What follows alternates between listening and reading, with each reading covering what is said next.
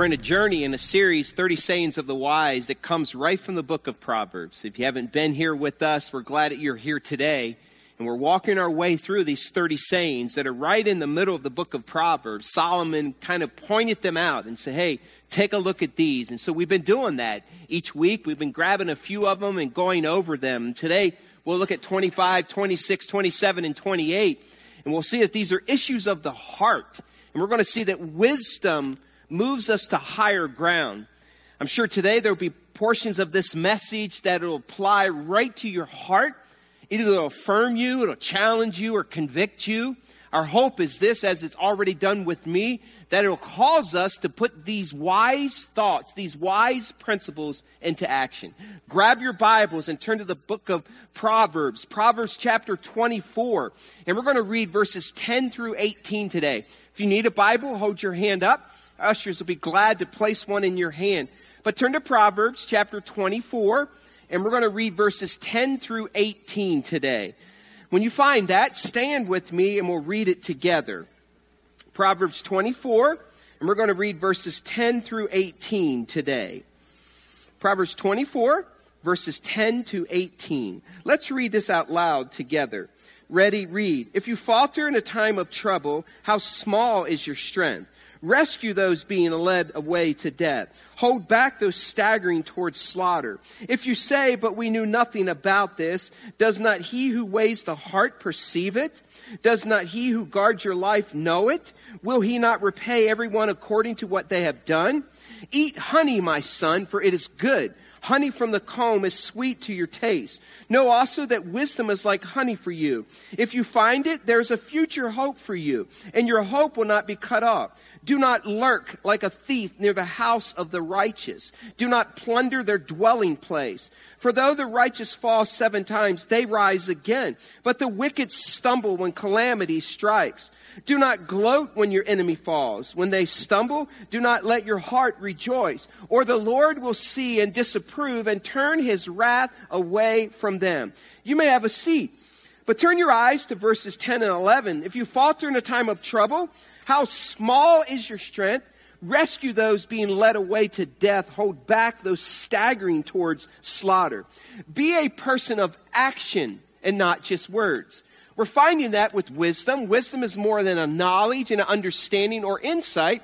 It's taking knowledge and understanding, insight, and it's putting it into action. Wisdom puts it into action. And so Solomon begins this discourse, these sayings today, by reminding us, be a person of action, not just words. And he tells us that the true test or character of a person is revealed when they walk through hardship, when they walk through difficulty, when they walk through trials. Only then will the strength that you have in Christ be shown. And he even says it this way. He says, if you falter in a time of trouble, hardship, or difficulty, how small is your strength? It's not until we are tested that true strength in Christ is revealed. God's power is constant, on the other hand, regardless of what we face. James also reminded of this truth in the New Testament. Just listen to what James had to say regarding trials and tribulations. James said it this way. Listen to James chapter 1.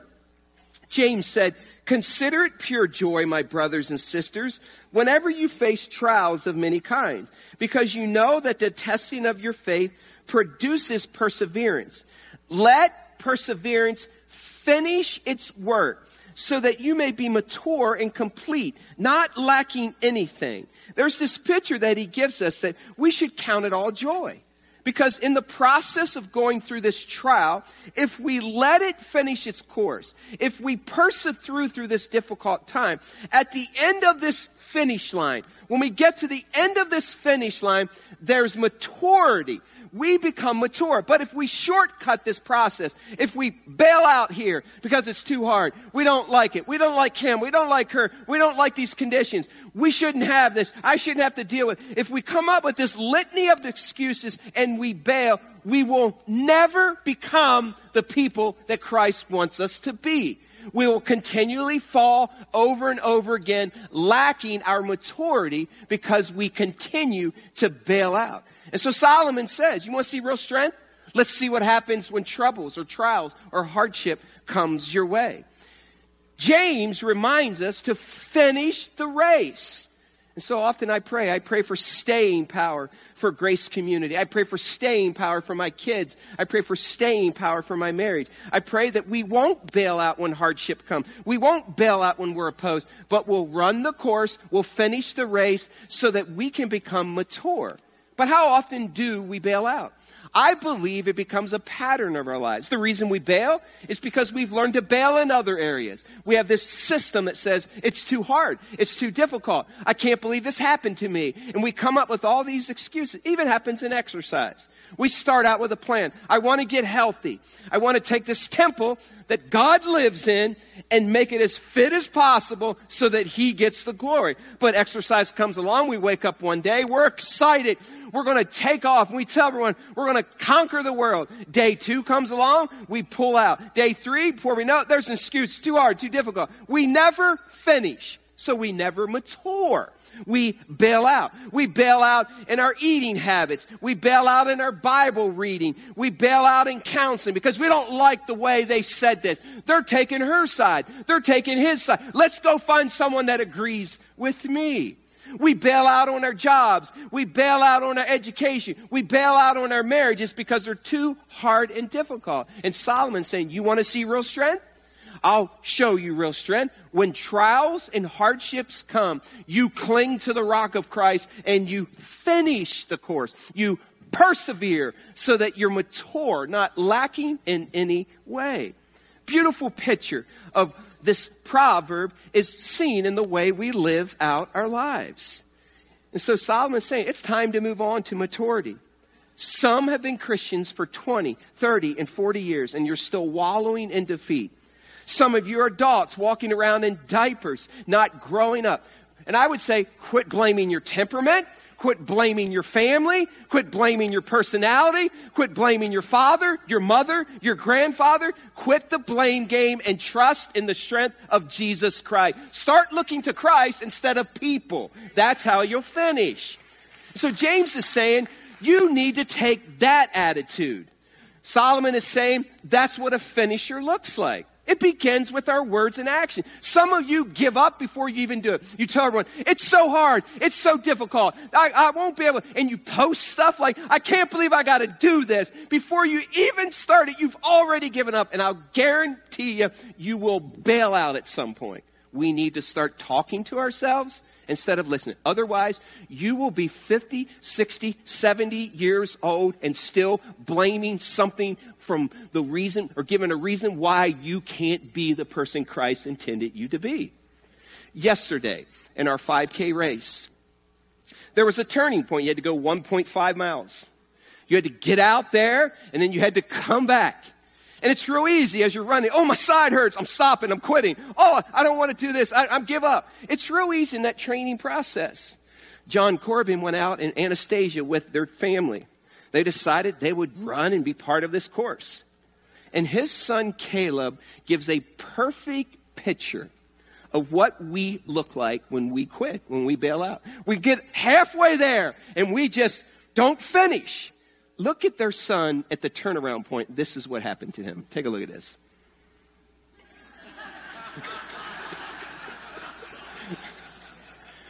How many of you feel that way sometime? John, and he said he got to the 1.5 mark and said, I'm done. I am finished. I'm not going any farther. It's too long. It's too hard. It's too difficult. I am finished. That's what it looks like. How many of you look like that from time to time? How many of you realize that the only way that you'll ever become mature in your faith, the only way that you'll ever finish the race and look and become the person that Christ wants you to be is if you take your eyes off of your grandma, you take your eyes off of your personality, you take your eyes off of your temperament, you take your eyes off of your path, you take your eyes off of your father and your mother, and you put them on Jesus and you finish. That's what Solomon is saying. It is time for some of you. It is past time for some of you, Solomon is saying, to gain strength in the struggle instead of allowing it to zap you. beautiful picture of what it could look like. So he continues here. He says, now rescue those being led away to death. Make sure you do that. Because it says, hold back those staggering towards slaughter. You see, some of us think, well, everyone has it so difficult. I have it so hard. It's so difficult to press on. Well, Paul told us this in 2 Corinthians. Just listen to this. You don't need to turn there. Paul gives us a picture of how difficult it can be and what we can do in response to that. 2 Corinthians chapter 4, verses 8 to 18. Listen what Paul said. We are hard-pressed on every side, but not crushed. Perplexed, but not in despair. Persecuted, but not abandoned. Struck down, but not destroyed. We always carry around in our body the death of Jesus, so that the life of Jesus may also be revealed in our body. For we who are alive are always being given over to death for Jesus' sake, so that his life may also be revealed in our mortal body. So then, death is at work in us, but life is at work in you. It is written, I believe, therefore I have spoken. Since we have the same spirit of faith, we also believe and therefore speak, because we know that the one who raised the Lord Jesus from the dead will also raise us up with Jesus and present us to yourself. And this is for your benefit, so that the grace that is reaching more and more people may cause thanksgiving to overflow to the glory of God. And then Paul says this, therefore, do not lose heart, Grace Community Church. Though outwardly we are wasting away, yet inwardly we are being renewed day by day. For our light and momentary troubles are achieving for us an eternal glory that far outweighs them all. So we fix our eyes not on what is seen, but what is unseen, since what is seen is temporary, but what is unseen is eternal. Finish the race. That's what Solomon's saying. Don't bail out. Don't get up. Paul's saying, listen, even though all hell is breaking loose around you and you are being stripped of stuff, you can stand up in the power and authority on the inside in Jesus Christ. We have the ability to finish the race. And if you want to be mature in Christ, you got to finish the race. Listen, it's time to get rid of the excuses. People are tired of hearing them anyhow. Like, after a while, when people come to you and say, oh, it's so hard, it's so difficult, I got to go do this, I got to run, I can't believe I've been working on this for 150 years. Just shut up and go do it. It's time. It's beyond time. Wise people do it and not talk about it. Solomon reminds us, too, that our ability to stand in the face of adversity is directly related to who you think your God is. And boy, do we have a lot of Christians out there that see their God as a little God, and they see their enemy, Satan, as way, way, way too big. Now he reminds us to put it into action. He says if you see someone in mortal danger, staggering through to death, in the spirit, you find about it, you read it, maybe it's someone beside you, maybe it's someone on the other side of the world. He said, if you see it and the spirit prompts you to do something about it, you need to rescue them. Don't just say, I'm going to do something. Don't just wish somebody else does something about it. Do something about it. Because otherwise, willful ignorance is a sin. He says, we cannot dodge the promptings of the Spirit to help others. We cannot claim ignorance, or he will judge our hearts for it. Proverbs 21:13 says it this way, whoever shuts their eyes to the cries of the poor will also cry out and not be answered. Many of us have had things that we witnessed and seen, and we see it. And he says, if you see someone that's heading to death, you see someone that's being slaughtered, and it's been brought to your attention, and you do nothing about it. James tells, when I was a kid, I memorized James chapter 5 and verse 7. Says, to him that knoweth to do good and does it not, to him it is sin. Willful ignorance is sin. If you see it, don't pass the buck. Do something. Get on the airplane. Fly to the other side of the world. Greet someone, love someone. Quit coming up with your excuses of why you can't do something, James is saying, and Solomon is saying. But I believe it begins by practicing it now. It's like helping your neighbor in need. It's seeing your coworker that needs a hug, and you're a gal, and you say, hey, I see you're struggling.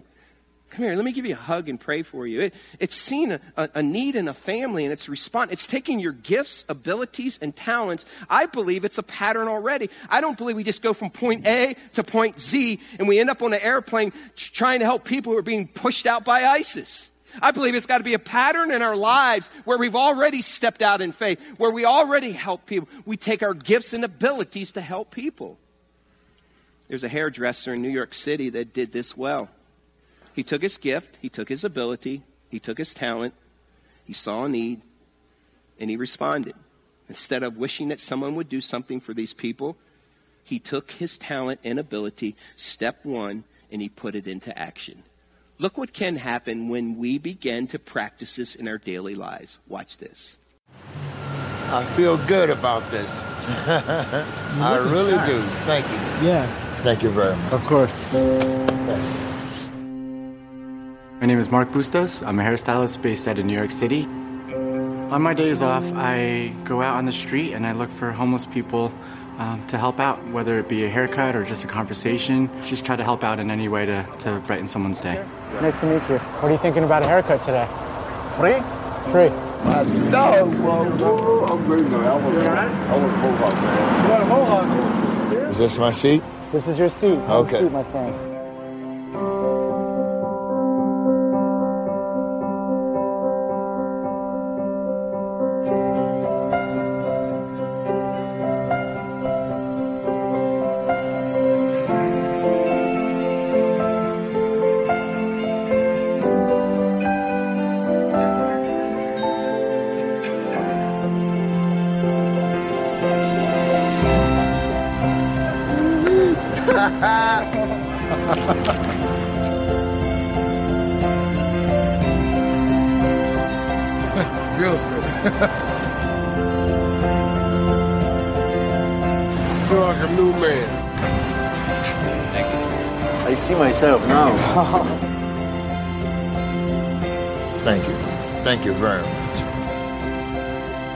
I think grooming helps them take the next step in life just by giving them a little bit more confidence or even to just walk a little taller.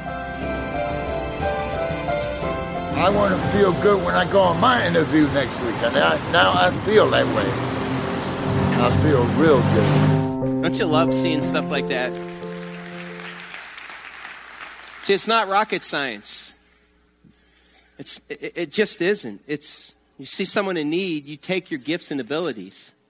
Some of you have been sitting on the sidelines for way too long. And you're just hoping that other people will do it. And God has been pricking your heart for years in areas. And you've been feeling compelled to do it, and you just keep quenching the Spirit. Wisdom says quit talking about it and do it. How do you think orphans in Asia were ever rescued? How do you think we're blessed to meet Tutu? Because she had a dream, and she prayed for 7 to 10 years that God would give her a chance to reach orphans. And you know what she did for her? She went and sold her own house so that orphan kids could live in, and she lived in a tent to rescue the first orphans in Asia. How do you think we did it as a church? A need was presented on a Sunday morning, and you gave, and some of you still aren't giving to Asia's Hope. But you have the means and ability to do so, and you're just thinking, I hope someone else does it. And the Spirit of God has even moved your heart to give, yet you'll leave and not do anything about it.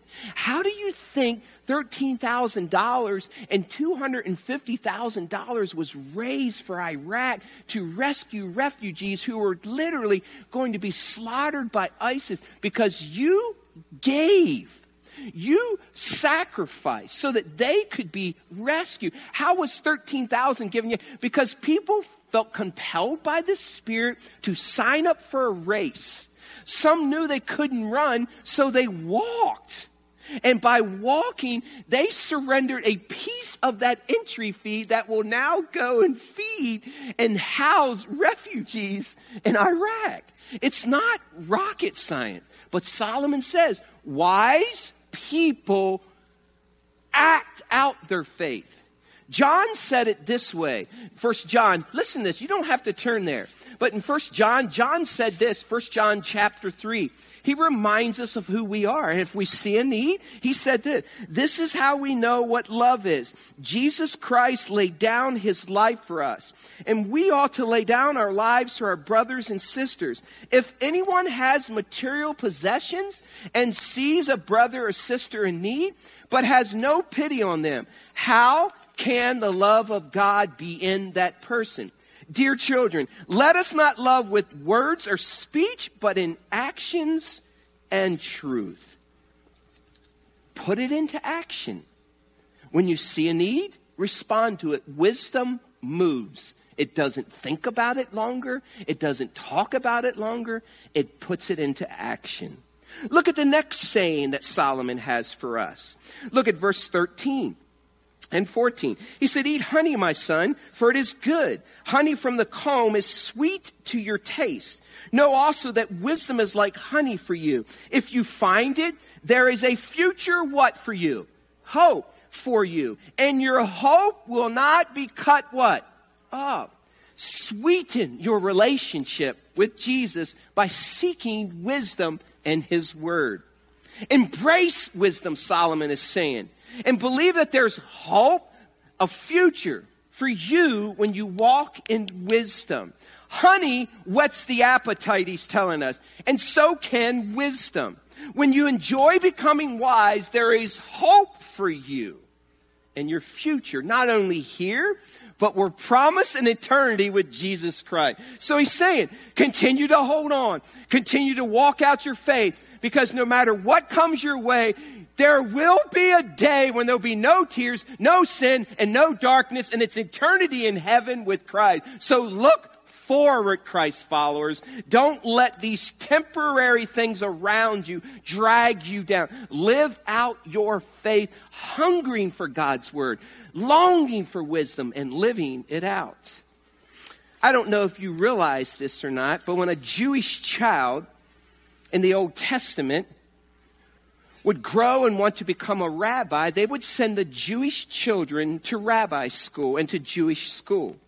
One author says it this way regarding honey. He said, in the ancient Jewish culture, formal education begins at 6 years of age. Jewish boys enrolled in the local synagogue called Bet Safar, which means house of the book. By the time they graduated 4 years later, they would have memorized the entire Torah. Now think about that. By the time a kid is 10 years old, 10 years old, he has already memorized Genesis, Exodus, Leviticus, Numbers, and Deuteronomy. I look at that and think, what's our excuse? We can't even do a verse a week. And yet they're memorizing the whole Torah. This author goes on to say this. According to tradition, the rabbi would cover their slate, their writing, with honey on the first day of class. And then the rabbis would instruct the class to lick the honey off their slate while reciting Psalm 119, verse 103. How sweet are the words unto thy taste, sweeter than honey to thy mouth. So literally, he would take the scrolls, he would lay out honey on them, and he would tell them to lick the words, to taste and see that God is good and his word is good, that there's nothing sweeter than God's word. Let me ask, how many of you have an appetite like that for God's word? A longing to know Christ, a longing to be able to live Christ, a longing to read his word. That each moment of your day, it's saturated with the beauty and the principles of his word alone. And Solomon is saying to us today, eat honey, my son, for it is good. Honey from the comb is sweet to your taste. Know also that wisdom is like honey for you. And if you find it, there's a future hope. Listen, the word of God tells us that it can divide and conquer and it's able to go to the bone and marrow of our life. It's alive and active. You want to come alive. You want to face your struggles. You want to be able to walk in this life and the power and authority. Then we must be readers of his word, hungry for it. You know, I would encourage you. I pray this prayer all the time. Lord, give me an appetite. Give me an appetite for your word. So each day I pray out, Lord, God, help me to be hungry. Help me to starve and feel like I can't make it unless I eat and taste your word. When's the last time you prayed, give me an appetite, God, for your word? Listen, God can give you the appetite. Because here's what I know to be true. If I'm not in his word, I will get off the path. I will think more about my own self and my own desires than God's desires. I really encourage you every day, Lord, give me an appetite. Help me to be hungry if I haven't spent time in your word. You go without food a few days, you get hungry. Get to the point where if you go without God's word daily, you are hungry. I mean, you're climbing Mount Everest to find food. When's the last time you really hungered for God's word? Solomon is saying that's where wisdom is. You want to walk through this life? You want to stay on the straight and narrow? You want to mature? You want to get to the end and become the person? Then be students of his word. Because there's hope in his word. I would say it this way. It is worth the persecution and misunderstanding that may take place when you follow him. People could call you weird. They could call you a wacko. And they might think that you're a Jesus freak. But listen, it is worth it.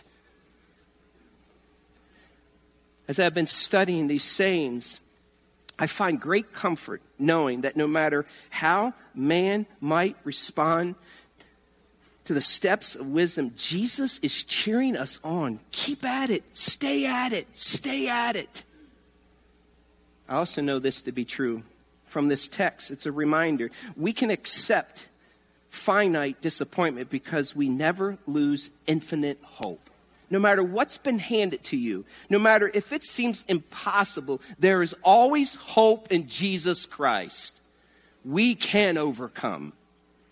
So as I was thinking about this hope he's talking about here, I love this picture of him reminding us of the hope that we have. He says, if you find it, there's a future hope for you, and your hope will not be cut off. And I was thinking about the hope that I have in Christ and that you have in Christ. And so I just began to type these thoughts that were coming to mind, and here's what I came up with. Just listen to this.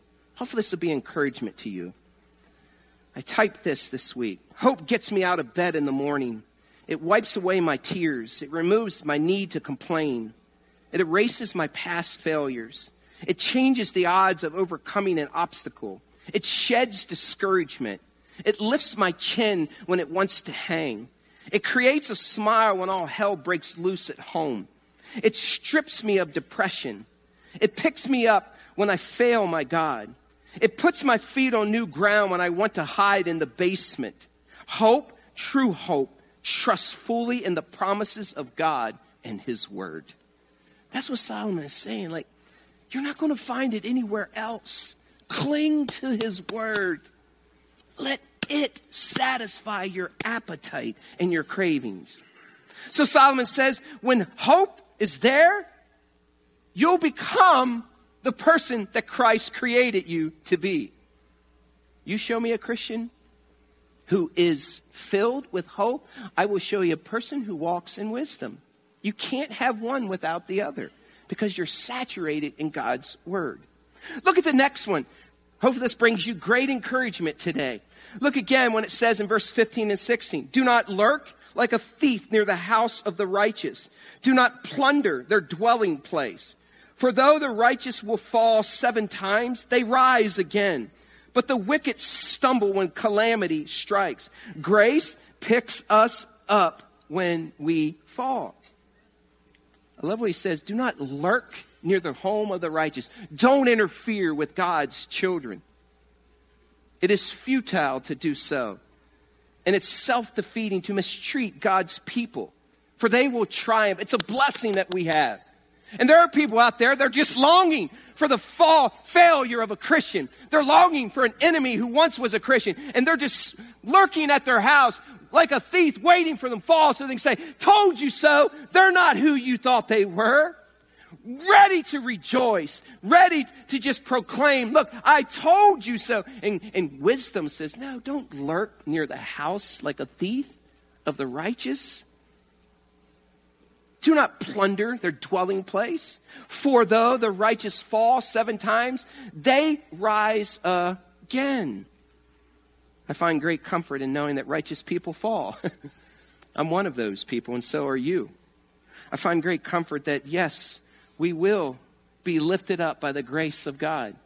I find great comfort knowing that we have a God that just doesn't keep count. Like the 8th time, you're done. The 9th time, you're done. You only get 10 times in that area of your life. No, this picture, this word 7 means it's the perfect number. It means it's fulfilled no matter how many times you fall, God will be there to pick you up and carry you and lift you up and get you back on your feet. We can get back up because of the grace and the power of Jesus in us. Yet we live in a disposable society. We are quick to throw people away who have fallen. We see no use for them. We say they had their chance. They blew their opportunity. And we become the people who wanted to throw stones at the adulterous woman that Jesus said, listen, for those of you who are without sin, you throw the first stone. Not one of us can. Grace picks us back up. Lifts us on our feet and says, I love you. Now repent. Get back up. Finish the race. Get to the end so that you can become mature in every way. By the way, this proverb is not meant to embolden brazen sinners, but to comfort those who sorrow deeply over their sin. The promise is of a perseverance of faith. When you fall, God's grace picks you back up. I find great comfort when Jeremiah lamented in Lamentations chapter 3 and verse 22 to 23. Jeremiah coined these words and they became inscripturated through the Holy Spirit. He said, because of the Lord's great love, we are not consumed. For his compassions never fail. They are new every morning. Great is your faithfulness, God. Any amens for that? He doesn't ever, ever give up on us. Falling is a fact of life. Before you ever walked, guess what? You fell. Think about it as a kid. Think about when you were a child and your mom tells you a story. Think about for those of us who are parents and watch our kids walk. How many times did they fall before they walked? Like you watch them, it's like, there they go, bam. We didn't stand over top of them and say, loser. No. You know what we did? We walked in and we picked them up. You know what we said? Look how far you've come. You made it 2 steps. You made it 3 steps. Hey, everybody, my kid walked 3 steps. We didn't see it as a failure. We saw it progress. And I believe it's the way now. We didn't come up when they fell and say, stay down, loser, stay down. Don't get up. No, we said, get up. I love you. Now run to the finish.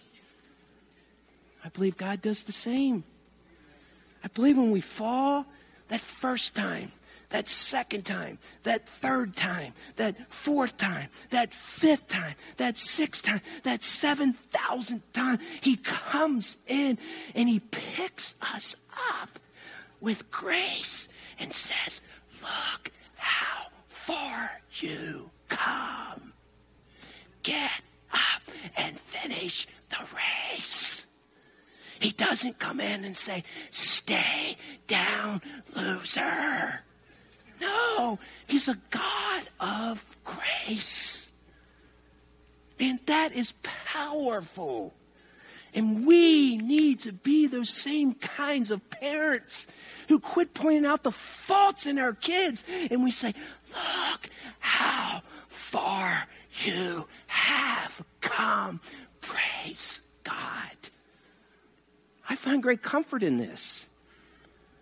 To know that the God of the universe doesn't require us to be perfect. And by the way, That same power that raised Jesus from the grave can raise us from our own failures. It's called grace. That's what happens. The same power that raised Jesus from the grave, we're down. We want to hide in our sin, and we repent, and we look up, and there's this God that's waiting for us. He's saying, get up, I love you. And we're able to get back and walk and finish because of his grace. But look at the end of this saying. It says, though the righteous fall 7 times, they rise again, but the wicked stumble when calamity strikes. Literally, there is no one there to pick the wicked up. But our failure is not final, Solomon says. So get up. Listen to me today. I don't know where you're at. I don't know what journey you've been on. But listen to me. My God is a God of grace. Get up. Finish the race that's been marked out for you. Finish it. Finish it. Because saints are just sinners who fall down and get back up. Look at the last one. It's kind of connected to this one. Look at the 28th one. It says, do not gloat when your enemy falls. When they stumble, do not let your heart rejoice. Or the Lord will see and disapprove and turn his wrath away from them. Don't gloat over your enemy's failures. How many of you were just convicted when you heard that verse being read? Don't wish misfortune upon an enemy's life. How many of you are wishing the worst for someone who's done something to you? For a boss or an employer or a coach or a teacher or a mother or a father or a grandmother or a wife or a husband or a pastor or a church, and you're wishing misfortune on them. Wisdom says don't gloat or rejoice over an enemy's failure. Let's face it, left to our own thinking, you and I can conjure up some pretty selfish thoughts. And one of them is wishing misfortune for someone who has wronged us. Solomon reminds us in this saying, do not gloat, because if we do, the Lord will see and disapprove and turn his wrath away from them. When I read this again this week, I had to ask this question. I wonder how often God's judgment for people has been called off because of our gloating. Like, I wonder. Like, he saw us rejoicing. It's about time. Stick it to him. And God comes down and pulls his wrath. God comes down and pulls his judgment. And for us who wanted to rejoice, we can't.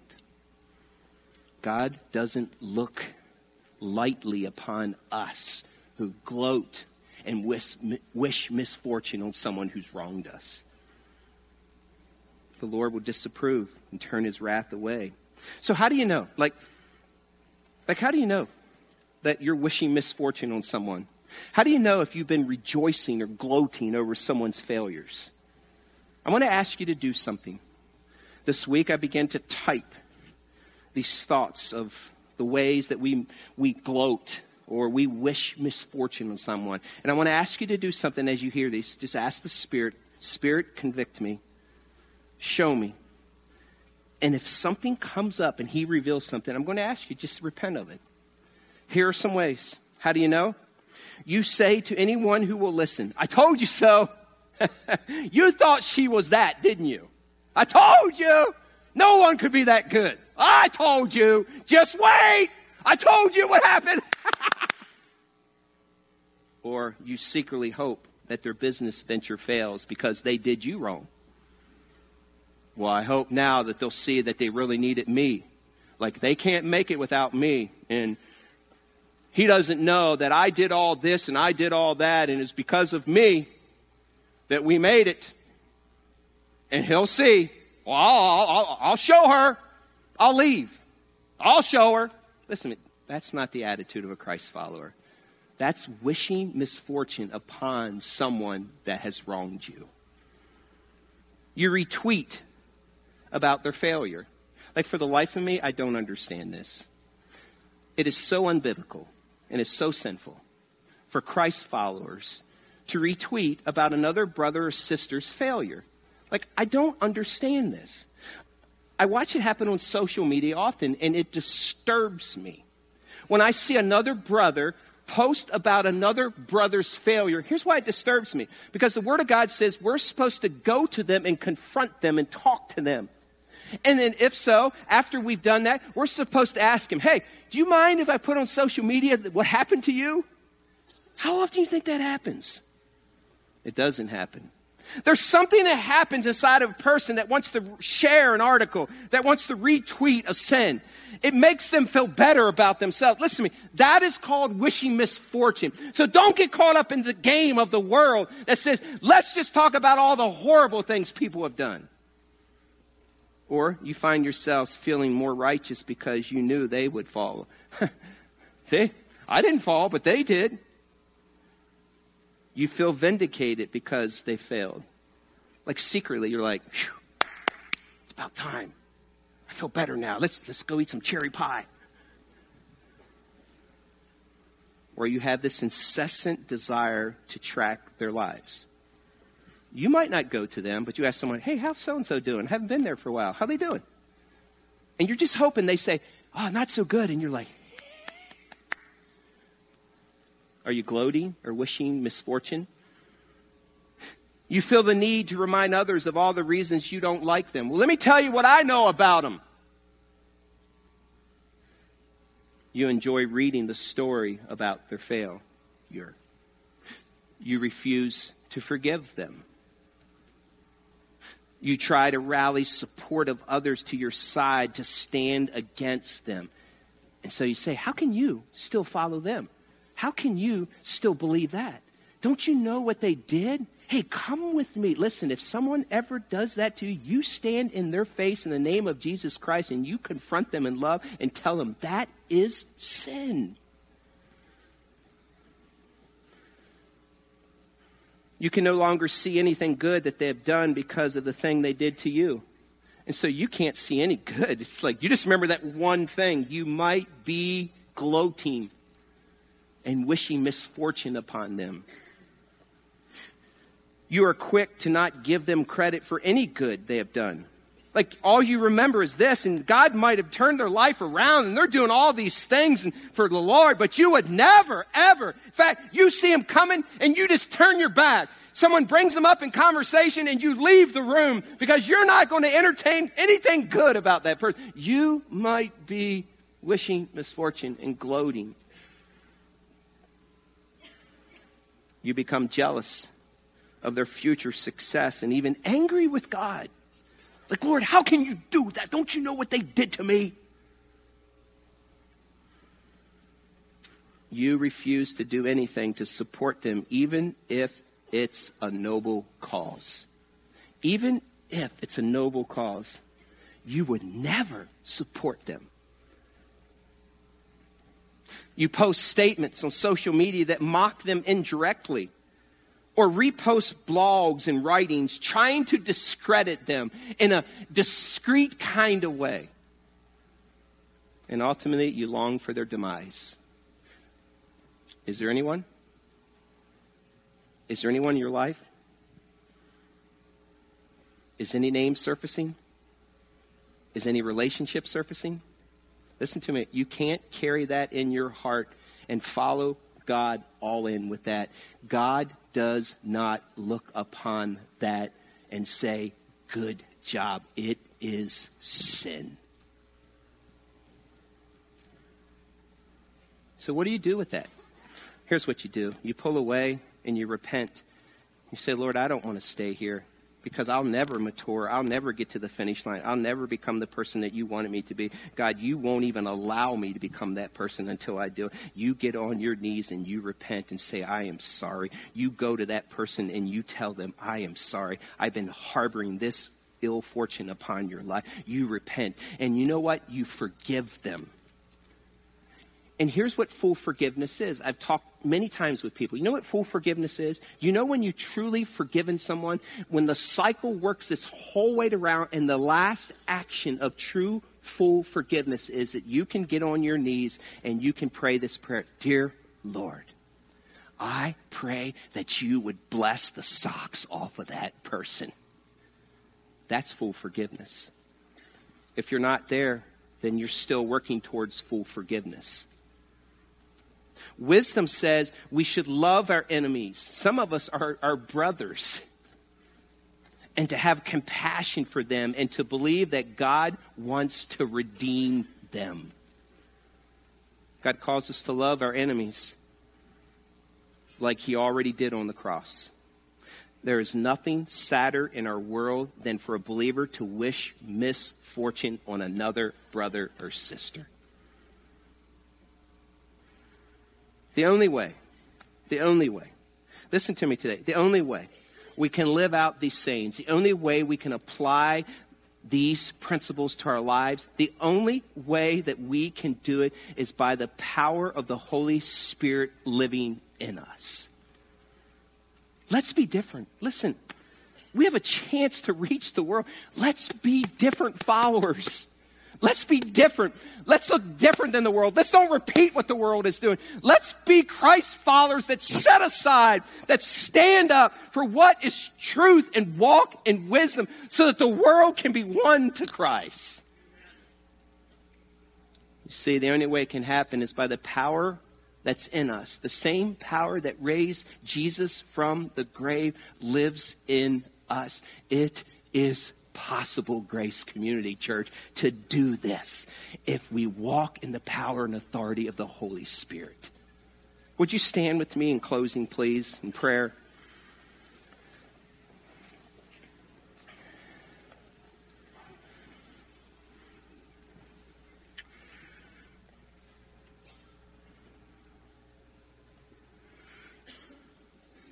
We're about to sing a song that articulates those words.